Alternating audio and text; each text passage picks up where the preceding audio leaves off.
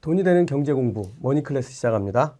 어, 오늘 두 번째 시간인데요. 김지현 작가님 모시고 계속해서 IT 공부를 해 보도록 하겠습니다. 자, 디지털 transformation이라는 용어 우리 자주 듣게 되는데 사실 이게 뭔지 정확하게 이해하고 계시는 분들은 어, 별로 없으실 것 같습니다. 어, 요 디지털 transformation에 대해서 조금 자세히 설명을 좀 부탁드리겠습니다. 네, 대표님 4차 산업혁명은 들어보셨죠? 어, 저는 직업이 그런 거 연구하는 사람이 그렇죠. 그렇죠. 4차 산업혁명은 외부 시장의 트렌드의 변화. 네. 네, 저는 이제 그걸 산업 구조의 변화라고 이해를 하거든요. 네네. 네. 어, 기술, 디지털 기술의 등장. 뭐 쉽게 말하면 컴퓨터, 그리고 인터넷, 네. 스마트폰과 같은 디지털 기술의 등장으로 인해서 우리 일상이 바뀌고, 일상이 바뀌면 사회가 바뀌고, 사회가 바뀌, 바뀌면 산업의 구조가 바뀌거든요. 네. 그런 전반적인 걸 4차 산업혁명이라고 하죠. 퉁쳐서. 네.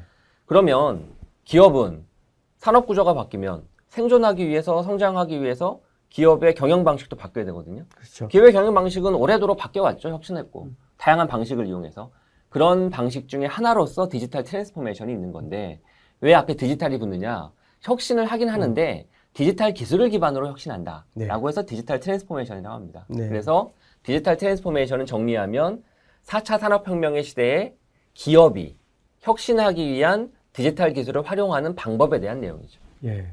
뭐 우리 그 스타벅스 같은 커피숍 다른 데들도 그렇지만 가면은 뭐 음. 앱으로 다 미리 사전에 주문해서 맞습니다. 딱 가면은 받아가지고 먹고 그러는데 사실 뭐 저는 자주 안 가서 줄 서가지고 기다리는데 네. 어, 이렇게 그뭐 커피를 파는 곳들도 이렇게 IT 기술들을 활용을 해서 어, 디지털 세계로 다 넘어가고 있는 어, 그런 세상이 된 것 같습니다.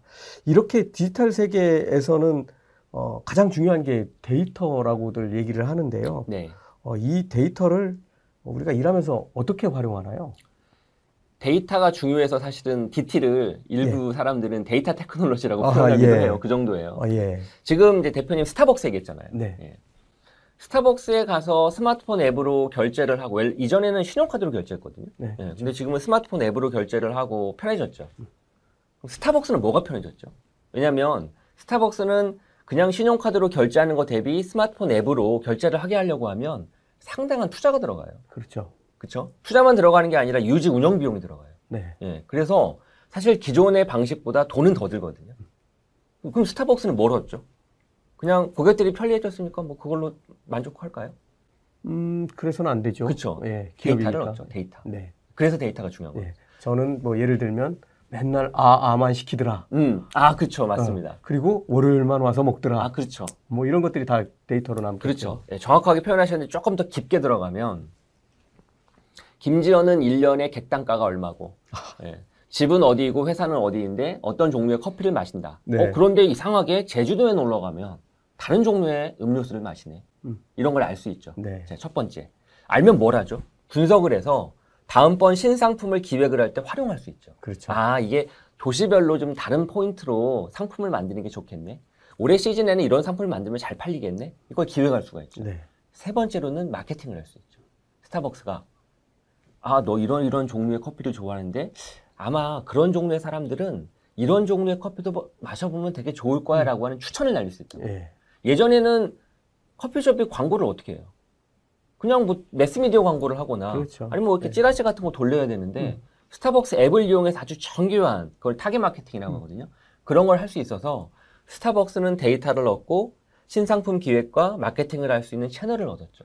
그것처럼 기업이 디지털 transformation을 하는 과정에서는 데이터가 생산되고요. 음. 그런 데이터를 활용하게 되면 무궁무진한 다양한 사업 기회를 얻게 됩니다. 네. 네, 그런 데이터를 기반으로 회사가 사업 기회를 모색을 하고 의사결정 체계를 갖추는 걸 DDDM이라고 합니다. 네. data driven decision management. 음. 그래서 저는 어느 기업을 투자를 할 땐 어떤 데이터를 수집하고 있고 음. 그런 데이터를 기업의 경영 활동에 어떻게 활용하고 있는지를 잘 진단하면 그 기업이 성장할 수 있을지를 음. 예측할 수도 있지 않을까 이렇게 생각을 하고 있습니다. 아, 예. 자, 어, 아주 중요한 얘기를 해주셨습니다. 어, 데이터에서 조금 더 나아가서 클라우드 기술에 관해서도 좀 여쭤보고 싶은데요. 이 클라우드 기술들, 데이터들이 쌓이는 곳 아닙니까? 어, 이 클라우드 기술들이 왜 점점 더 중요해지고 있나요? 제가 최근에 스마트폰을 바꿨거든요. 뭘 바꾸셨는데요? 네, 아이폰 이제 최신 기종을 바꿨는데 네네네. 바꾸면 어떻게 되느냐? 기존에 있었던 스마트폰의 데이터 이거 그대로 옮겨야 되거든요. 사진화에 있던 자료. 사진만 있나요? 앱도 있죠. 그렇죠. 각종 환경 설정 정보도 있죠. 이거 어떻게 옮겨요? 예전 같으면 USB로 꽂아가지고 이렇게 옮기거든요. 네. 지금은 그냥 자동으로 아이클라우드에 있는 데이터 끌고 옵니다. 갤럭시도 마찬가지예요. 아, 갤럭시도 그렇게 됩니다. 네, 갤럭시도 그렇게 됩니다. 그리고 예전 10년 전, 20년 전만 해도 제가 회사에서 막 작업을 하다가 아 이거 집에서 작업을 해야 되네. 그러면 USB에 파일 저장해가지고 집으로 가져가죠. 가져가야 되거든요. 네. 지금은 그냥 클라우드에 올려서 맞습니다, 맞습니다. 내려갔죠. 지금 대표님 말 드랍박스나 이런 네. 클라우드에 올리면 집에서도 그냥 다 연결돼요. 네. 그래서 그런 거죠. 그러니까 클라우드는 뭐냐? 저 중앙 어딘가에 나도 몰라도 돼요. 네. 어딘가에 파일을 다 저장해두고 네. 필요할 때 갖다 쓰는 겁니다. 네. 이게 우리가 일상적으로 사용하는 storage 클라우드 서비스고, 근데 클라우드가 그것만 있는 게 아니라 모든 자원들이 다 있어요. 넷플릭스도 클라우드로 제공되거든요. 네. 넷플릭스의 영상도 그냥 어딘가 구름 저 넘어 있는 거예요. 음. 사람들은 내가 필요할 때 어떤 device든 상관없어요. 컴퓨터든, TV든, 노트북이든, 태블릿이든, 내 스마트폰에서든 연결하면 그냥 반- 반- 받는 게 아니라 내가 보던 영상의 끝 지점에 정확하게 일치한 걸 그대로 연결해서 볼 수 있죠. 그런 걸 구현하는 게 바로 클라우드 기술입니다. 아, 네. 심지어 최근에 마이크로소프트가 런칭한 윈도우 365라고 하는 서비스는 윈도우를 클라우드에 저장해 놓고 쓸 수 있어요. 이게 무슨 개념이냐? 어, 예를 들면 저만 해도 이제 맥을 사용하고 있거든요. 네. 근데 회사에서 업무를 보다 보면 윈도우를 사용해야만 할 때가 있어요. 음. 그래서 어쩔 수 없이 옆에 노트북을 사서 컴퓨터를 새로 샀어요. 네. 필요할 때 가끔 이렇게 연결해서 쓰거든요. 네. 윈도우 365를 쓰게 되면 이게 필요가 없어집니다. 그냥 제 맥에서도 그냥 연결해서 윈도우를 쓰면 돼요. 그러니까 컴퓨터가 인터넷에 있는 거예요. TV에서도 쓸 수 있어요. 어, 예. 스마트폰에서 쓸 수 있고. 그 얘기는 그냥 컴퓨터가 클라우드에서 제공되는 겁니다. 네. 그렇게 바뀌는 게 바로 클라우드 세상이죠. 예. 아, 저도, 어, 뭐, 몇 년 전 된 것 같은데, 그, 아이패드 하나 새로 사가지고, 네. 어, 이거, 아, 이거 설치할 거 생각하면 깝깝하잖아요. 이거 앱 하나씩 다 내려받아야 그렇죠. 되고, 그 다음에 또, 당시에는 앱도 자동으로 업데이트가 안 되고, 맞습니다. 이거 뭐 들어가 보면은 또 업데이트 12개씩 해야 되고, 그럼 또 작업도 못 하고, 어, 이랬는데 정말 그 한 번에 그냥 로그인 하는 거 하나로 그냥 다 끝나는 걸 보면서, 아, 세상에 이 클라우드와 관련된 기술들, 뭐 이 주변 기술들이 엄청난 속도로 변하고 있다는 걸, 어, 저도 뭐 보고 깜짝 놀랐는데요. 어, 이런 기술들이 우리 일터로도 지금 많이 들어오고 있는데요. 우리가 이걸 뭐 스마트 워크, 뭐 이렇게 얘기를 하죠. 어, 이 디지털 기술을 활용한 smart work, 어, 이게 뭐고, 이 중에서 주목받는 기술들이 있다면 어떤 것들이 있는지 좀 설명을 부탁드리겠습니다. 그 세상의 모든 기술들은 두 가지로 구분이 돼요. 하나는 B2B, 네. 또 하나는 B2C. 음. B2B는 이제 솔루션으로 기업에 제공되는 거고, B2C는 기업에 제공된다 하더라도 그 대상이 일반 사용자, 즉 직원들인 경우 네. 두 가지로 구분되거든요. 예, 그런 측면에서 B2B 솔루션으로 스마트워크 솔루션 중에 각광받는 건 RPA입니다. 네. 예, 자동화된 솔루션이죠. 일종의 어, 제가 이제 회사에서 일을 하다 보면 반복적으로 하는 일들이 있거든요. 네. 일간 업무 보고 뭐 매출 뭐 동향 분석, 음. 뭐 시장 트렌드 분석 이런 것들은 그냥 기계적으로 하는 거거든요. 그걸 AI가 해주는 거예요. 쉽게 말하면. 네. 그게 RPA입니다. 그래서 우리의 업무 시간을 단축해 주죠. 네. 예, 단순 반복적인 일에 지루한 시간을 단축해 주고 실수를 예방해 주고 그게 RPA고요. 두 번째 B2C로 우리 일반 직원들이 사용하는 업무 협업 tool은 뭐 대표님 사용하고 계실 건 줌, 네. 예, 회의죠. 네. Slack, Slack은 회의가 아니라 협업을 위한 도구고요. 예. Google Docs 그리고 앞서 잠깐 마이크로소프트 얘기해 드렸는데 Office 365. 네. 예, Office 365 같은 경우에는 예전에 우리가 MS 워드나 파워포인트 쓸 때는 PC에 다운로드 받아서 소프트웨어 설치해서 사용했잖아요. Office 365는 Windows 365처럼 오피스를 그냥 클라우드에 두고 음. 필요할 때마다 어떤 device 갖다 쓰는 겁니다. 예. 장점은 설치할 필요가 없으니까 유지 운영 비용이 안 들어가고 두 번째는 거기에 파일도 같이 저장되기 때문에 같이 동료와 함께 협업을 할 때, 같이 공동 문서 편집 작업을 할 때 거기서 바로 끄집어내서 쓸 수 있어서 훨씬 더 효율성이 높아지죠. 예. 알겠습니다. 자, 최근에 이런 기술들을 뭐 융합해 가지고 어, 혁신적인 비즈니스 모델들이 새롭게 등장하고 어, 기존의 방식들은 다 이렇게 파괴하고 있는 어, 이런 대표적인 게 이제 플랫폼 비즈니스잖아요. 이 플랫폼 비즈니스가 각광받는 어, 이유는 어떤 것들이 있습니까? 그 플랫폼 비즈니스는 사실 기존에 있었던 전통적인 그 value chain 하고는 다르거든요. 예를 들면 기존에 한번 삼성전자든 혹은 우리가 알고 있는 전통 기업을 생각을 해보세요. 그러면 그 전통 기업이 기업을 유지하고 그리고 성장하는 비결 중에 하나는 파이프라인에 가둔 겁니다. 예. 일, 종의 제조 생산 예. 그리고 세일즈 영업 예. 그리고 유통 그리고 소비에 이르는 이 모든 전 과정을 다 내가 통제하려고 하죠. 음. 왜? 통제를 해야 진입 장벽이 높아져서 네. 남들이 함부로 못 들어오고 내가 다 해버리니까 당연히 원가도 절감시킬 수 있고 더 나가서 비용도 극대화할 수 있거든요. 네. 예, 비용 효율을 극대화할 수 네. 있거든요. 그래서 수익이 좋아지거든요. 그래서 내가 모든 걸 다 통제하려고 하죠. 이게 기존의 value chain 방식이거든요. 예. 플랫폼 비즈니스는 내가 장터만 제공하고 니들끼리 알아서 해. 예. 그래서 외부에 있는 사업자들이 들어와서 외부에 있는 고객과 만나서 거래할 수 있는 가치를 거래할 수 있는 장터만 제공하는 게 플랫폼 비즈니스입니다. 네. 자, 그래서 제가 한 예를 들어볼게요. Airbnb가 대표적인 숙박업계, 호텔업계의 플랫폼 비즈니스거든요. 네. 예.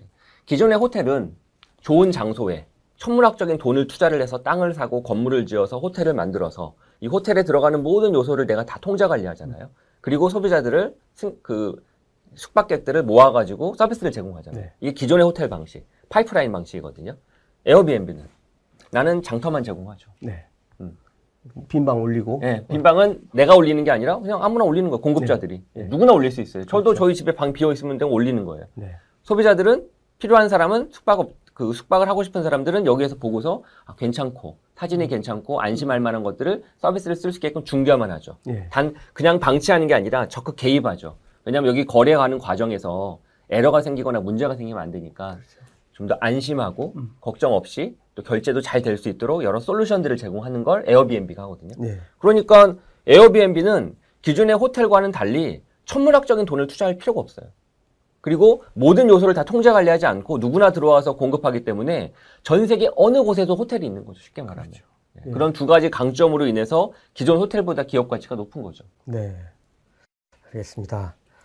자, 우리가 그 지금 현실과 가상현실에서 두 가지 삶을 모두 영위할 수 있는 이런 기술들이 요즘 뭐 각광받고 있고, 어, 뭐 그러고 있는데, 어, 여기에 등장하는 용어 중에 digital twin이라는 음. 용어가 나옵니다. 어, 이 digital twin을 좀 설명을 해주시고, 이 digital twin이 어떻게 활용될 수 있는지 좀 어, 예시를 좀 부탁드리겠습니다. digital twin은 공장에서 쓰이는 용어예요. 그러니까 기업의 공장에서. 네. digital twin, 디지털로 만든 쌍둥이잖아요. 네. 예, 그래서 공장을 그대로 쌍둥이로 가상 공간 속에 만드는 겁니다. 똑같이 복제해서. 우리 일상 속에서도 그런 걸 발견할 수 있을 텐데요. 예를 들면 지도. 예. 다음 로드뷰, 네. 구글 지도, 네. Google Earth. 지구를 통째로 그대로 가상 공간으로 옮겨와서 Google Earth 통해서 전 세계를 다 여행해 볼 수 있잖아요. 네. 심지어 다음 로드뷰 보면 여기 길거리 사진 같은 거 다 볼 수 있고 네. 건물도 볼 수 있잖아요. 예. 현실을 그대로 복제한 거거든요. 그래서 일종의 digital twin이라고 볼 수도 있죠. 네. 지금 제가 설명드린 지도도. 근데 다른 점이 있어요. 이쪽 공장에 적용된 디지털 트윈은 복제만 해놓는 게 아니라 복제한 게 싱크가 됩니다. 동기식으로. 아니, 공장하고. 현, 예를 들면 그 가상에 존재하는 공장, 음. 여, 그리고 그 공장을 그대로 만들어 놓은 실제 공장. 맞아요, 맞아요. 그러니까 이 가상의 공장을 돌려서 실제 공장에 있는 로봇들이 움직이면서 물건을 생산한다. 정확합니다. 예. 맞습니다. 예. 근데 그게 1단계 디지털 트윈. 예. 그래서 보고 모니터링 한 다음에 어, 조작하면 그게 움직이는 거죠. 네. remote control 하는 거죠. 네. 원격 제어. 이게 1단계. 2단계는 현실 공장을 멈출 수는 없거든요. 네. 현실 공간, 공장 속에서 테스트 해 볼 수 없거든요. 난리 나잖아요. 가상 공간에서는 해볼 수 있잖아요. 그렇죠. 그래서 가상으로 해보는 거예요. 예. 이것도 해보고 저것도 해보고. 왜 해보죠? 그렇게 했을 때 공정을 얼마나 효율화할 수 있는지를 미리 점검할 수가 있고 시뮬레이션 해볼 수 있거든요. 뭐 예를 들면 철판을 계속 공급하다가 뚝 끊어 보면 이 안에서 이제 그 로봇들이 어떻게 되는지 뭐 이런 맞아요, 것들을 맞아요. 보는 거죠. 맞아요. 그래서 아 로봇을 그럼 이렇게 움직이면 생산성이 더 좋아지고 불량률이 줄어들겠구나를 시뮬레이션 해볼 수 네. 있는 거예요. 어 그리고 검증이 되면 바로 적응하면 되죠. 음. 그게 바로 디지털 트윈의 예. 묘미입니다. 아, 그런. 디지털 트윈을 제공하는 회사 인프라. 네. 그러니까 이제 중요한 건 투자 관점에서 한번 보자고요. 그러면 기업이 이런 디지털 트윈을 도입을 하면 당장은 손해예요. 투자액이 엄청. 들어가니까. 네. 그리고 실패할 수도 있어요. 위험하거든요. 하지만 잘 되면 뭐 성공할 수도 있고요. 중요한 건 그 기업이 그걸 도입을 해서 성공하느냐 안 하느냐는 사실 운영 효율화 문제이기 때문에 판단하기가 힘들어요. 음. 근데 판단하기 쉬운 건 뭐냐? 그 디지털 트윈을 솔루션으로 개발하는 회사. 그 회사는 어쨌든 안 될 수가 없거든요. 잘 될 수밖에 없거든요. 그 대표적인 회사가 지멘스라고요. 네. 이런 회사가 그런 거를 만드는 회사거든요. 네, 예. 그렇죠.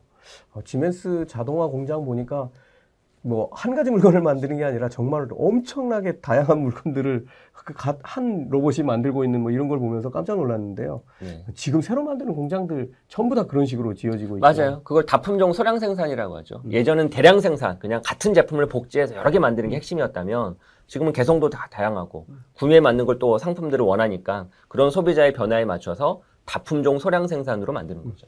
예, 알겠습니다. 자, 이제 우리 입장으로 좀 넘어가 봐야 될 것 같습니다. 어, 요즘 그 뭐 투잡 뭐 이걸 넘어서 N잡 세대 뭐 시대 뭐 이렇게 얘기를 하는데 어, IT를 활용해서 그 일자리에서 내 커리어를 좀 확장할 수 있는 방법이 있을 것 같은데요. 어, 뭐, 뭐 이 회사에 와서 저 회사에 일을 하면 안 되지만 어쨌든 어, 프리랜서들 같은 경우는 다양한 직업군들을 자기가 선택할 수 있고 어, 여러 방면에서 전문가로 활동할 수 있는 길이 열릴 수도 있겠다는 생각이 듭니다. 음. 어, 이게 현실적으로 어떻게 가능해지는지 좀 알려주세요. 저는 세 가지로 가능하다고 생각해요. 그러니까 예. 일을 일을 함에 있어서 디지털을 활용하는 방법은 세 가지가 있는데요. 네. 첫 번째는 내가 원래 하던 일을 더 잘하는데 디지털 기술을 이용하는 거죠. 예. 어, 아까 설명드렸던 RPA가 됐건 네. Slack이나 뭐 Google Docs와 같은 협업 tool이 됐건 간에 그걸 활용을 해서 내가 하던 일을 더 잘하는 거죠. 네. 이를 예를 들면 농장에서 과수원에서 사과를 만들어 파는데 그냥 기존처럼 전통적인 방식으로 유통을 하는 게 아니라 음. 뭐 내가 홈페이지를 개설하든 아니면 스마트 스토어를 개설을 해가지고 네이버를 통해서 판매하든 그 인터넷으로 더 많이 파는 거죠. 네. 첫 번째는 하던 일을 더 잘하는 거. 네. 두 번째는 안 하던 일을 할 수 있게끔 하는 거. 일- 예를 들면 어, 요즘에 특히나 이제 유튜버나 이런 것도 발전되다 보니까 나의 일상이 됐든 혹은 내가 가지고 있는 전문성을 그냥 담담히 찍어가지고 유튜브에 올려서 많은 사람과 공유하는 사람도 늘어나고 있잖아요. 예. 그게 꼭 돈을 벌기 위한 목적 이외에도 내 가치를 더 높이고 보다 많은 사람과 정보를 공유하기 위해서 그러다 보면 내가 안 하던 일을 할 수 있는 기회가 생기거든요. 네. 그러니까 새로운 일자리를 얻을 수 있는 기회가 생긴다고 그것 덕분에 물론 그걸로 광고로 잘 돼서 트래픽이 높아져서 광고로 돈을 벌 수도 있지만 그래서 두 번째는 안 하던 일을 할 수 있는 기회를 제공하는 거. 그러니까 네. 두 번째. 세 번째는 못, 못 하던 일을 할 수 있게끔 만들어 주는 거. 그게 또 디지털 기술을 할 수 있는 거인 것 같아요. 예. 뭐 예를, 예를 들게 되면 장애우분 같은 경우에는 몸이 불편해서 이거저거 못 하잖아요. 네. 하지만 디지털 기술과 만나게 되면 로봇팔을 이용할 수도 있고 좀 장래에는 예. 게다가 움직이지 못하는 사람은 내 스마트폰이든 컴퓨터로 하지 못했던 여러 가지의 뭐 지필 활동이라든가 또 저술 활동이라든가 이런 다양한 대외 활동을 또 할 수 있거든요. 그래서 못하던 거를 할 수 있게 만드는 것. 그건 네. 꼭 장애인뿐만 아니라 일반 우리들도 우리가 예전엔 꿈꾸지 못했는데 감히. 근데 기술로 디지털 기술 덕분에 그 못했던 꿈도 못 꿨던 것들을 꿔볼 수 있는 기회를 얻을 수 있죠. 예. 그세 가지가 일자리와 관련된 부분에 우리한테 주는 매력인 것 같아요. 예. 알겠습니다. 이제 마지막 질문 드려야 될 것 같습니다. 네. 이게 참 IT 기술이 엄청나게 융합하고 발전하면서 어, 경제적인 문제에 있어서 좀 논란거리가 하나가 있는데요. 어, 제가 뭐 이렇게 종합을 해보면 이런 겁니다. 어, 이렇게 기술이 발전하면 어, 로봇, 뭐 센서, 어, 뭐 사물 인터넷, 뭐 이런 것들이 다 사람이 하는 일들을 다 대체해 버리면 우리는 뭘 해서 먹고 사느냐 하는 이제 이런 문제가 있습니다. 제가 어, 이런 질문들을 뭐 온라인에서도 많이 찾아보고 음. 또 실제로 관련된 분들에게 여러 가지 질문을 드려보면 어, 답은 둘로 갈립니다. 어, 되게 어, 이런 경제와 관련된 일을 하시는 분들은 어, 이건 일자리를 없애는 게 아니라 우리가 새로운 일들로 나아가게 하는 음. 어, 출구가 되어줄 것이다 이렇게 말씀하시는 분들이 계시고 어, 근데 반면에 이런 그 아주 IT 쪽에 전문적으로 일을 하시는 정말 뭐 인공지능 하시는 분들 뭐 이런 분들 여쭤보면 반대 의견을 내세요. 음, 어 근데 어, 조금 혼란스럽긴 한데 음. 어 부사장님께서는 이거 어떻게 보세요? 저는 IT 업계에 일하는 사람임에도 불구하고 약간 전자의 관점이 약간 섞여 있는 것 같아요. 네. 완벽하진 않지만 저는 이렇게 봐요. 음, 두 가지 관점이 있거든요. 네. 제 입장은 첫 번째는 어, 예전에 이제 간해수공업 시대 이후에 18세기 중반에 어, 산업혁명이 있으면서 음. 공장이 많은 일자리를 대체했거든요. 네. 그렇죠. 네. 그리고 또 그 이후에 자동차가 등장하면서 마부들 마블만 있나요? 그 말을 키우기 위한 뭐 농장부터. 얼마나 네. 많아요. 많은 일자리들이 사라졌죠, 솔직히. 네. 하지만 생성된 일자리도 어마어마하거든요. 네. 어, 우선 자동차 만드는 공장에 사람이 필요하니까. 음. 네. 또 그것만 있는 건 아니고 과외로 어, 예전에 하지 못했던 것들을 할 수 있게 됐죠. 예를 들면 예전에 가내수공업 시대에는 부가 많지 않다 보니까 네. 시간적 여유도 없고 먹고 살기 바쁘니까 영화, 음악, 뮤지컬 이런 거 못 보죠. 그런 컨텐츠가 많지도 않고 그 귀족이나 하는 거거든요. 그렇죠. 근데 지금 다 누구나 영화, 음악 다 보잖아요. 네. 본다는 건 거기에 종사하는 사람이 있다는 거죠. 네. 네. 저는 그래서 그런 관점에서 봅니다. 자, AI 로봇으로 인해 우리 일자리 사라질 거예요. 네. 예를 들어 얼마나 사라질 것이냐? 100 중에서 한 2, 30은 사라질 것 같아요. 30은 사라질 것 같아요, 확실히. 그러면 새로 생기는 건 얼마냐? 한 15에서 20 정도는 새로 생길 것 같아요. 어디서? 그 AI 로봇을 만드는 일자리가 있을 것이고. 네. 예. 그리고 또 그게 아닌 전혀 새로운 일자리가 있을 테니까. 왜? 어쨌든 로봇과 AI가 기존과 다른 방식으로 만들면 한계 비용 제로라고 하죠. 예전보다 훨씬 저렴하게 만들거든요. 그러면 사회는 더욱 윤택해져요. 그- 그 윤택한 풍요로움 속에 당연히 예전보다 더 많은 시간과 부가 있기 때문에 즐길 거리가 필요하고 그럼 새로운 컨텐츠나 새로운 놀거리가 필요해서 당연히 새로운 일자리가 생길 거라고 봐요. 첫 번째 관점은 그거고요. 네. 두 번째 관점은 좀 다른 관점이에요. 뭐냐면 줄어들어요. 30에서 20이니까 10은 줄어들잖아요. 네. 네. 그리고 더 중요한 건 아까 AI나 로봇이 대체하는 그쪽에 사람이 몰린다고 그랬잖아요. 네. 근데 그 몰리는 건 일부 인력이지. 그것도 전문성을 가진. 기존에 원래 하던 사람이 여기 가지 못하거든요. 그렇죠. 자, 그래서 그 얘기는 뭐- 무슨 얘기냐? 줄어드는 10은 정말 피폐할 거라는 거죠. 어, 진짜로 줄어드는 10은 아주 없을 거라는 거예요. 그런 면에서 뭐 이렇게 말하는 게 좀 옳을지 모르지만 자, 첫 번째 나는 10이 안 되도록 노력은 해야죠. 음. 예, 그럼 배워야 돼요. 그래서 사실은 첫 번째는 그거고 두 번째 그 10이 된 사람을 사회가 포다듬어야죠. 예, 그래서 그들한테 적절한 보상이나 뭐 복, 복리후생 뭐 이런 것들을 지원해주는 복지가 필요한 거죠. 예. 그두 가지가 병행돼야 된다고 생각합니다. 예, 알겠습니다. 자, 이번 시간에는 이 IT 기술이 바꿔가는 일과 일자리를 중심으로 해서 어, 김지현 작가님과 말씀 나눠봤습니다. 다음 시간에 뵙겠습니다.